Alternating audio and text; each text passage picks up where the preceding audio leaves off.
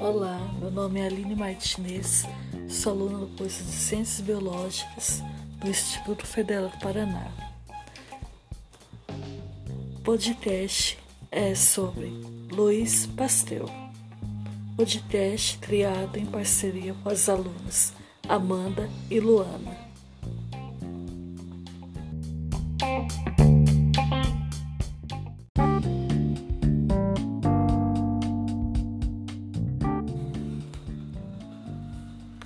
Pasteur foi um cientista francês cujas descobertas tiveram uma enorme importância na história da química e da medicina. É reconhecido pelas suas notáveis descobertas das causas e prevenções de doenças. Entre seus feitos mais notáveis, pode-se citar a redução da mortalidade e a criação da primeira vacina contra a raiva, que é a vacina antirrábica. Ele ficou conhecido pelo público em geral por inventar um método para impedir que o leite e o vinho causem doenças, que é um processo que veio a ser chamado de pasteurização, em homenagem ao seu sobrenome.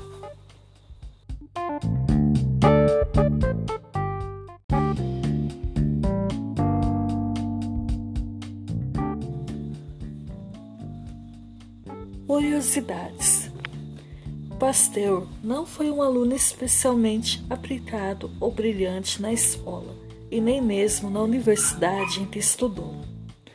Quando ele era jovem, tinha um gosto especial pela pintura e fez diversos retratos de sua família.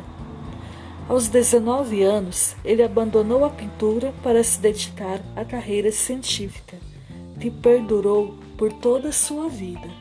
Em 1847, ele completou seus estudos de doutorado na Escola de Física e Química em Paris. Em 1871, o próprio pastor obrigou os médicos dos hospitais militares a ferver um instrumental e, as bandagens que seriam utilizados nos procedimentos médicos. Ele expôs a teoria germinal das enfermidades infecciosas, segundo o qual toda enfermidade infecciosa tem sua causa no micróbio com capacidade de propagar-se entre as pessoas. Então deve-se buscar o micróbio responsável por cada enfermidade se determinar um modo de combatê-la.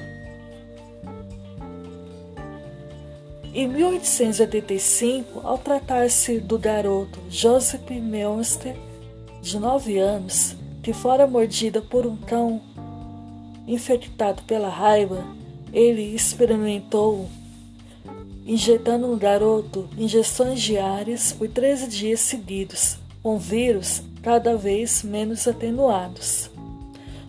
O garoto não, não contraiu a raiva Felizmente, pois Pauster, pois, por não ser médico, arriscou-se ser processado.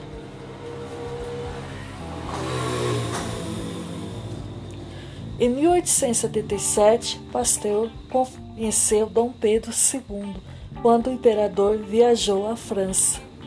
Dom Pedro convidou Pasteur a ir ao Brasil a fim de auxiliá-lo nos estudos do combate à febre amarela que assolava o país. Pasteur recusou o convite, alegando sua idade avançada e as sequelas de um derrame que o havia deixado manco.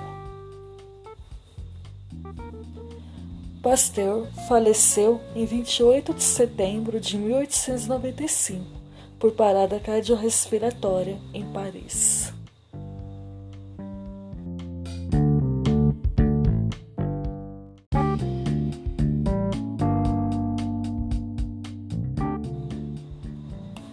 Pasteur e a teoria da biogênese.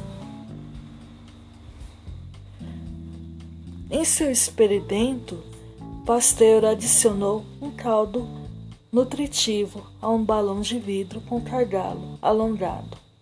Em seguida, aqueceu o gargalo imprimindo a esse um formato de tubo curvo, que é o pescoço de cisne. Após a modelagem, ele prosseguiu com a fervura do caldo, submetendo a uma temperatura até o estado estéril, que é a ausência de microorganismo. Porém, permitindo que o caldo tivesse contato com o ar. Depois da fervura, deixando o balão em repouso por muito tempo, percebeu que o líquido permanecia estéril. Isso foi possível por dois fatores. O primeiro foi consequente ao empecilho físico causado pela sinuosidade do targalo. O segundo, ocasionado, ocasionado pela adesão de partículas de impureza e microorganismo. As partículas de água formadas na superfície interna do gargalo durante a suspensão do vapor emitido pelo aquecimento e resfriado, gerando um repouso em repouso. Depois de alguns dias, ao verificar a não contaminação, Pasteur quebrou o gargalo, expondo o caldo inerte aos microorganismos suspensos no ar, favorecendo condições adequadas para a proliferação de germes. Ele desenvolveu, a partir da aplicação do aquecimento e resfriamento simultâneo, a técnica de pasteurização, largamente utilizada para a conservação dos alimentos.